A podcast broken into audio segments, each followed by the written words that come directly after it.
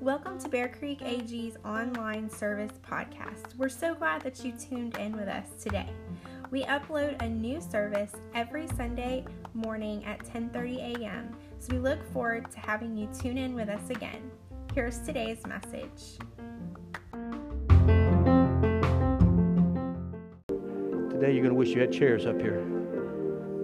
I'm not going to. My wife looked at me as I picked up my, my iPad and says, "You're not going to preach." And I said, "I am going to preach."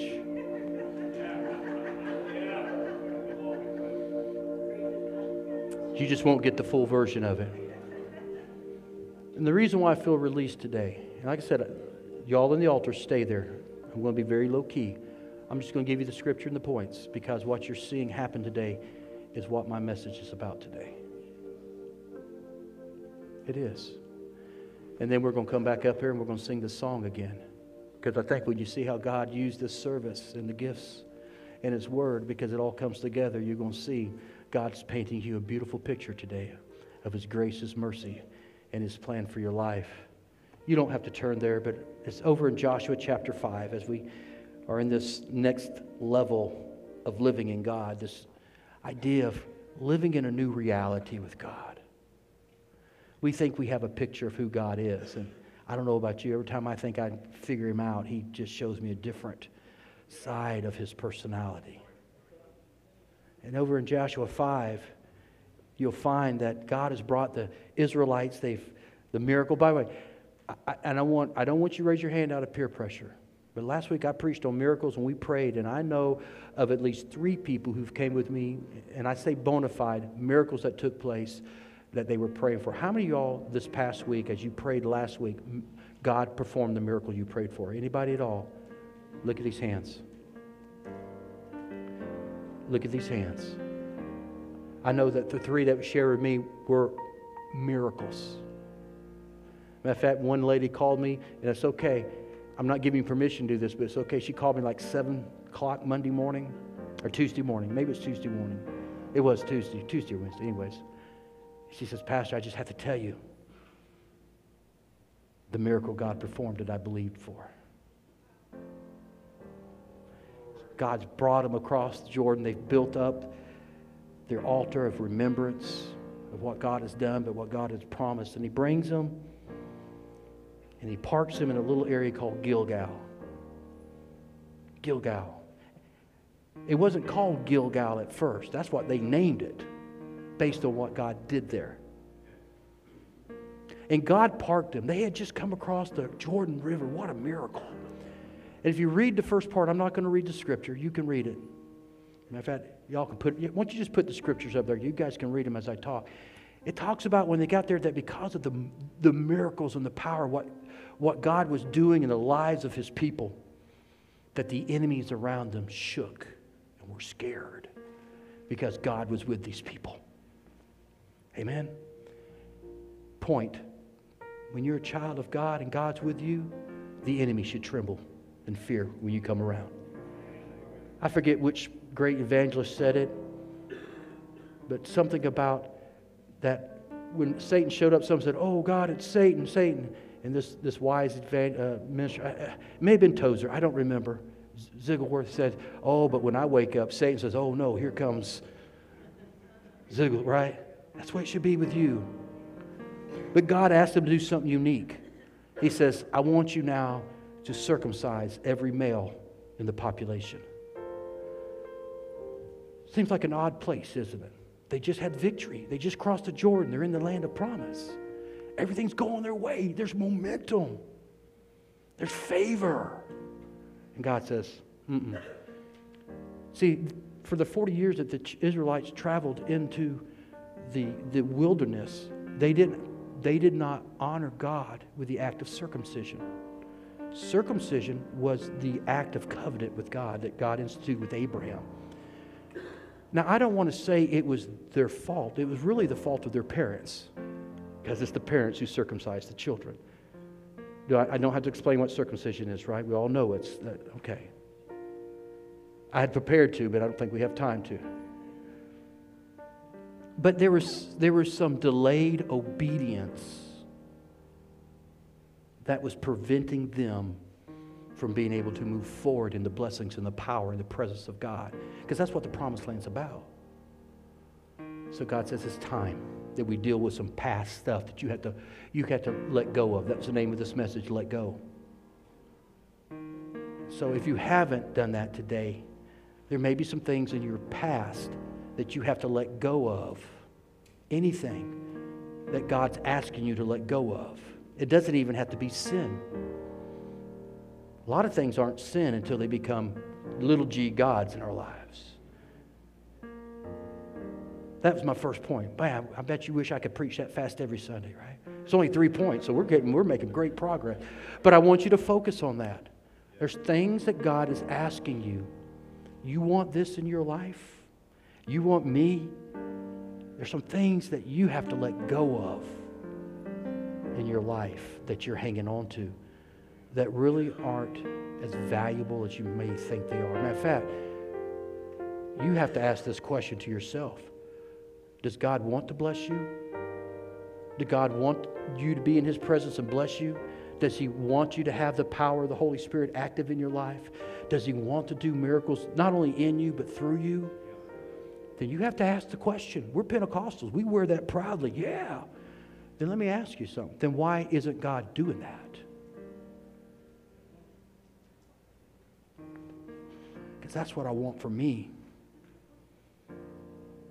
That's what I want for you. I want you to lay hands on people and see them healed. I want to see your friends, your coworkers come to you and ask you to pray for things in their lives. And some of you, that's happening. Just caught eyes with somebody and thinking, I know that person.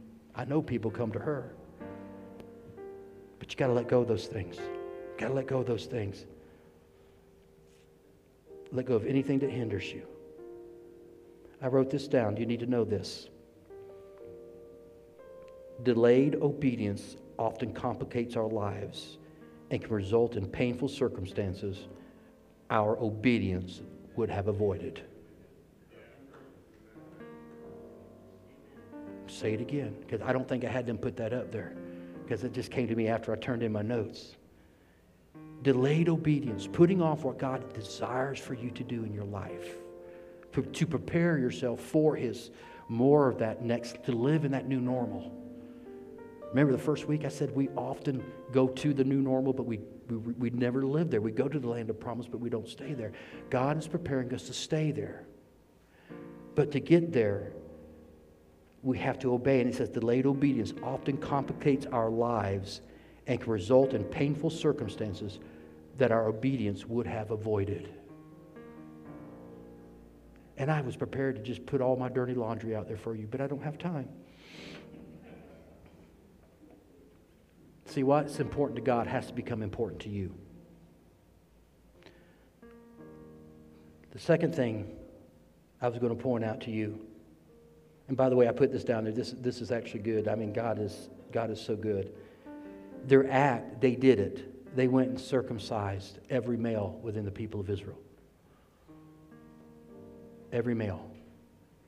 And God gave them a time of peace and a time of rest for the healing of those men. Their army was crippled. See, there's a reason why they do that to children when they're eight, little boys at eight. They don't remember it, right? So when we walk in obedience, it takes us to that next level of living in God where He provides the peace. I've got a little bit of a ring up here, Daryl. A little bit of a ring. Presence. And their actions said that the, that the covenant, because this is a renewing of the covenant God had for them. Let me go to my next point.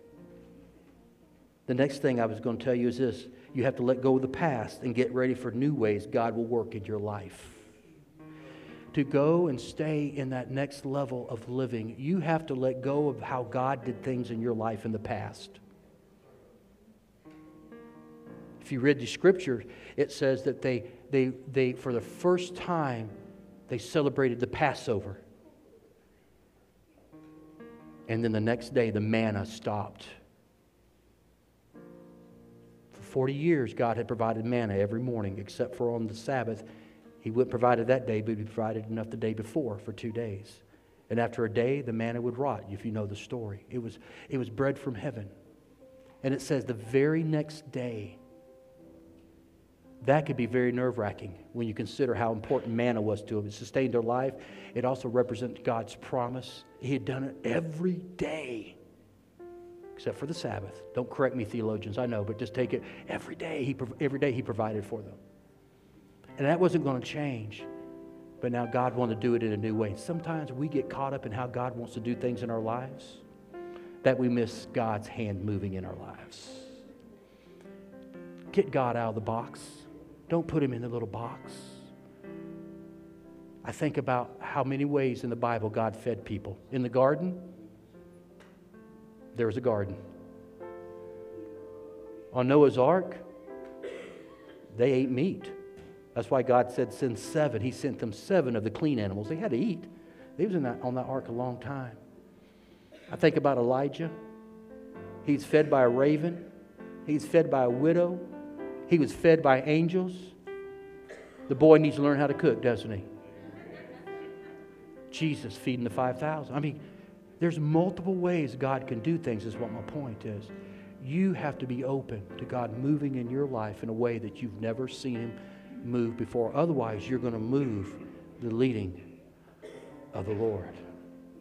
Now, this is what's cool Gilgal. It was a place of transition. They named it Gilgal. And you know what Gilgal means? The stone rolled away. And God said this to the children of Israel Today, I've rolled away the shame of your past. By renewing the covenant and having and walk in obedience with the Lord, He says, I rolled the stone away. I've rolled your shame. I've taken your shame away. God wants us to go to that next level of living, that new normal, that new reality in Him where we don't have to live in the shame of our past. We can live in the joy of the Lord, in the presence of the Lord. And Gilgal is that place. Those things take place in the presence of God. So I can say that to say this. Do you see how God worked today in our service? He filled this place when we lifted up our voices. Some of you let go of some things. Some of you let go of some things. I know. I know as I prayed for you, you let go of some things. All I'm asking you to do, church, go back and read these scriptures. You also want to go to Hebrews, where, where the writer of Hebrews says, because of the great cloud of witnesses of Hebrews 11 that lived their lives and showed us that we can do it, let's throw off anything that hinders and any sin that prevents us from walking with the Lord and where He wants to take us, and what He wants to do. See, isn't that awesome how God how God did that? Scripture. I'm not making it up. I'm over here going, God, what are you doing? And then He led me over to Psalm 16. God, what are you doing? And then He's a few minutes ago He says, just give Him the points. I'll do the work. In fact, he said he's already done the work. Some of you need to let go of some stuff in your life, the past. Some of it's just your past the enemy's using against you. Some of it's just nature, things that you have in your life that you need to let go of that's preventing you from going. God says, I can't take you on into the land of promise. I got you here, but we can't go a step further until you deal with it. You got to throw some things away. You got to let go of some things. Lay out him some things. Gilgal. Today is your Gilgal. The place that God rolled the stone away, the place that God rolled your shame away. Rolled your shame away. Amen. That's why there's joy in the presence of the Lord. That's why there's joy in the house of the Lord today.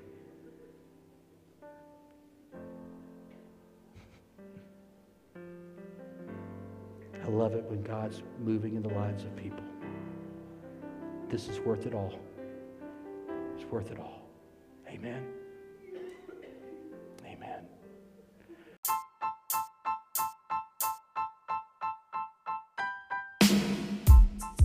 Thank you for joining our podcast. Here at Bear Creek AG, our goal is to help others know God find freedom, discover their purpose, and make a difference. Have a great week.